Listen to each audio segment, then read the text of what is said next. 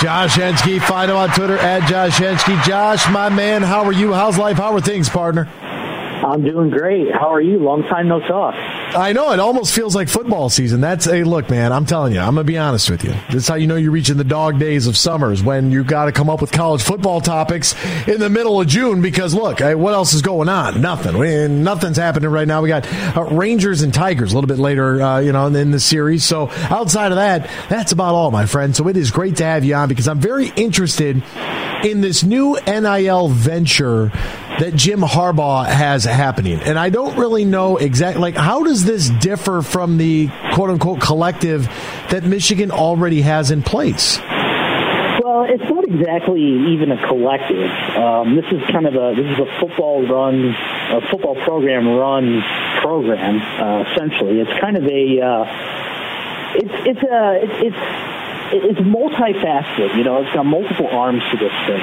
Um, you know, it's a not only is it a uh, you know, student enrichment program, but it also offers internships for the players in the program, uh, financial literacy, and um, you know a few other things. So it's not necessarily it's it's not a program where it's, you know it's like hey we're going to pay you money to participate. It's kind of a um, you know an opportunity for the players inside the program to get opportunities, whether it's internships in various you know fields of, of, of you know whether it's finance or, or whatever.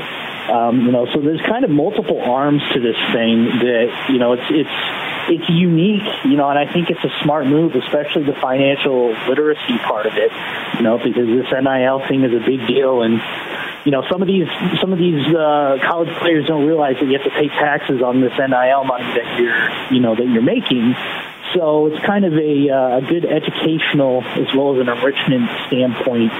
Um, you know, it's good for good for these players, and it's something that Jim Harbaugh has been, you know, trumpeting in, in really wanting this to get over the finish line for quite some time. So, um, you know, this is this has been something that he's been really wanting to get done, and you know, you can tell that he's excited about it, you know, and, uh, you know, with him going to all these meetings and, and discussing the program openly, you know, it's you know only going to be good, you know, positives for the program. So I was in a, in a little bit of reading that I was doing here. The NIL collective is being called Hail Impact. It's an it's an NPO that was created by a UM graduate who reached out to the head coach, uh, Jim Harbaugh, one day and got a meeting with him. And the next thing you know, boom, this thing is kind of up and running. He landed a job for the 2022 season. And as the season ended, he immediately got to work on this collective with his business partner, Andy Johnson. So, from what I've kind of read about, the short term impact uh, or goal for Hail Impact is to raise $5 million to provide stipends up to 40000 for players on the team. They'll be paid to do 24 hours of community service as well as educational seminars related to branding, financial literacy, and tax planning. And I think that this is interesting because when NIL, you know, Jim Harbaugh is a big proponent of like the free transfer model of, you know, guys being able to, you know, change horses uh, midway through their ride of college athletics. He was also a proponent of NIL and players being able to profit off of their name, image, and likeness. But his big sticking point was transformational, not transactional. So, yeah. does, like, how do you think that with what he had in mind for NIL and what that means at Michigan, uh, at least to him and his vision of it, how do you think that this maybe, I don't know, is different from what other NIL programs have going on across the country? Yeah, so the one inside the football program is called Empower. That's the that's the one that the, pro, the football program. He's the one that's behind the creation and um, and, and things like that. The the Hail Uh, the, the Hail one is a uh, actual collective. That is a collective. Um, that is not associated with the football program directly, you know, obviously works with the players. So when you're talking more about a, a, a transactional experience, the, the Empower one is probably more of a, tra- a transformational one, not transactional, and the Hail Impact Collective is more of a transactional experience. However, it does have that transformational element because you know a lot of nonprofits are working with this group and um, you know they'll they'll be having experiences where they'll have to write you know two page or multiple multiple page essays about their experience and things like that. So there's little bits and pieces where you know, you kind of get the best of both worlds. But, you know, the Hail Impact side of thing and, and, you know, also, you know, groups like Valiant as well has done a really good job with the NIL standpoint. But that is more transactional where I would say, you know, the Empower, stuff that's working inside the football program is more transformational. So I think, you know, the football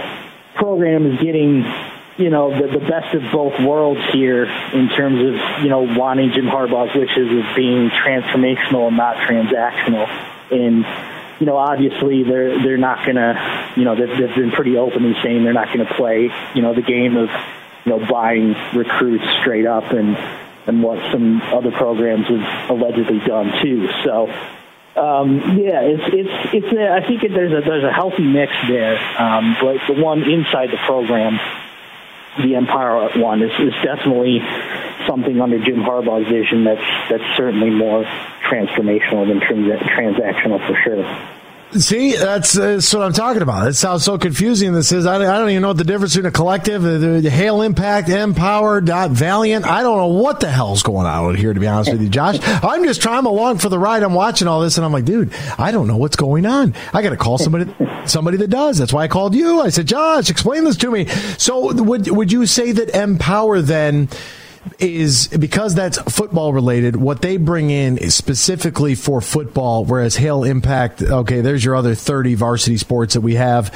Uh, maybe some goes to football. I don't know, but they need to even have any go to football. If football's got their own thing going on, is that does that sound about right?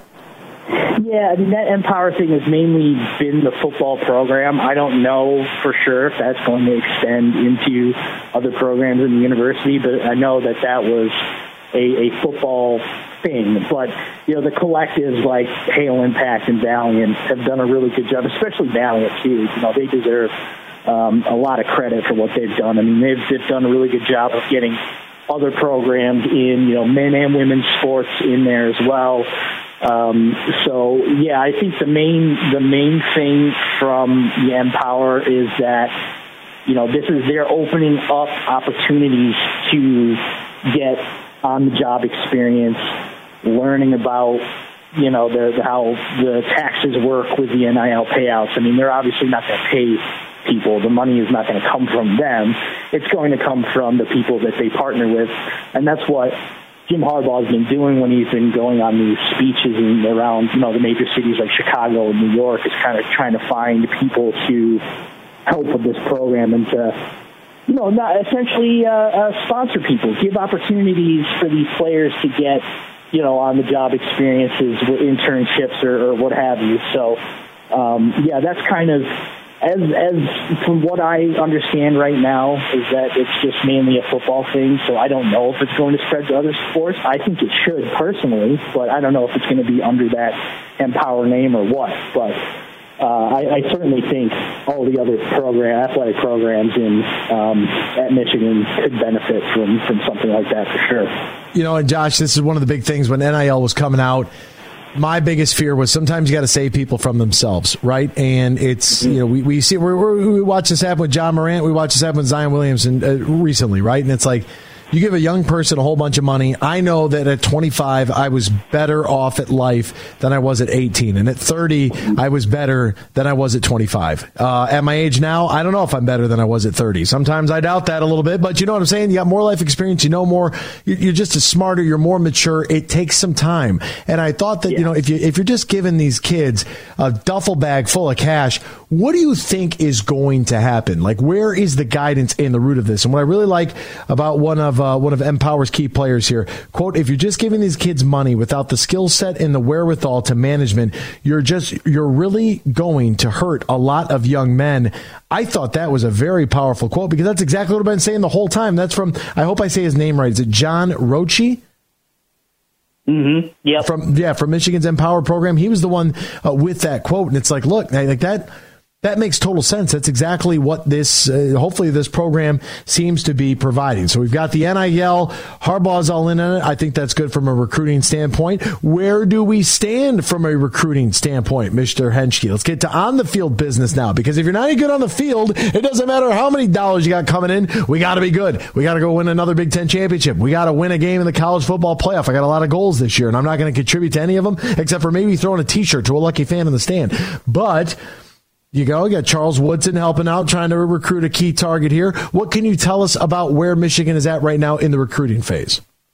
I mean, they're in a they're in a really good spot. I mean, they're they're a top three program in the country now in in you know the the recruiting rankings. Uh, they should get uh, a good a couple of good pieces of good news this week. More. Uh, more additions to the class later on this week, and obviously there's more to come. And, and um, you know, I think it's hard not to not to love where Michigan is at right now from a program health standpoint. You know, I think you're talking about one of the more successful recruiting runs this program has been on, arguably ever. You know, you, you look at the landscape this time last year, and, and you're talking about a complete night and day difference. I mean, Michigan has probably got well, 75% of their class already full, um, you know, with, with 20, what, 23 commitments right now.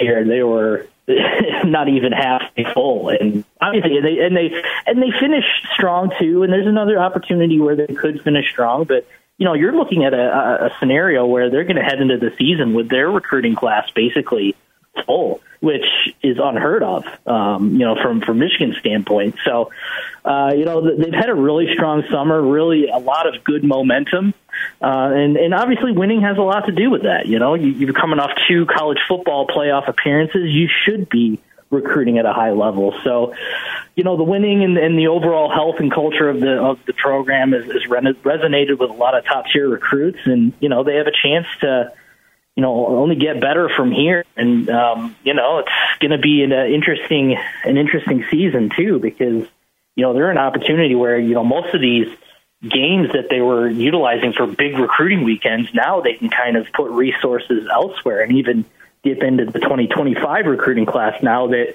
they've got all these guys locked up and have already taken official visits. So um yeah i mean overall it's it's a very uh healthy program right now, and you know the, the 2025 class is trending to be you know even as good or better. Yeah, hard not to love where where Michigan is right now. They've had a they've been pretty fortunate to have some you know the good news compared to relatively bad news. So um, you know, we'll see if that train keeps rolling into the season. But again, I mean, you know, the the the the, the the roll that they're on right now is is unprecedented for you know as far as Michigan's standpoint goes. Josh, eh, when we we think about the guys coming in, of course, we are very hyped up about guys, and some guys come and some guys go, and you know they they you know it's it's just it's difficult. Eh, we're in a very strange space in in college uh, football where the transfer portal is like musical chairs, and I have to I have to wonder here from your perspective, was there anybody who left and entered the transfer portal and left Michigan that you were really surprised by? Um, not really. I think again, Michigan has done such a good job of keeping keeping guys. You know, uh, the the all the guys that returned from last year kind of you know really uh, spoke a lot to where you know the overall health of the program and the culture. And I guess like a guy like RJ Moten probably hurt them a little bit. You know, obviously you've got Rod Moore, who's a stalwart on defense, who's going to have a fantastic year, and got Makari Paige, who really took time away from R.J. Moten. But you know, the depth behind them at at safety is, is a little. Um, again, it's, it's it's very much like the cornerbacks. You know, there's a lot of talent there, but a lot of youth that haven't seen the field. So, um, anytime you lose a, a, a veteran like like Moten, it hurts a little bit. You know, I don't think I'm, I'm not going to sit here and say that was a catastrophic loss for this defense, but um, you again, time provide you leadership that hurts, but you know, Michigan's been really fortunate to not lose a whole lot through the portal and, and keep this team relatively intact. Meanwhile, bolstering a lot of positions where you know, you could say that they were a little thin, especially at linebacker with with guys like Ernest Hausmann, who should be a day one starter for them on defense. So, um, again, yeah, it just goes to the overall health of this program. is at a really high level right now, and it's showing in a lot of different ways. So I was just overreacting and panicking a little bit uh, when Andrel Anthony entered the uh, entered the portal and enrolled at OU, and R.J. Moten enrolled at Florida, and A.J. Henning, uh, you know, committed to Northwestern, and Nikhai Hill-Green headed to Charlotte. I was just over. I'm overreacting. I don't need to panic, is what you're telling me.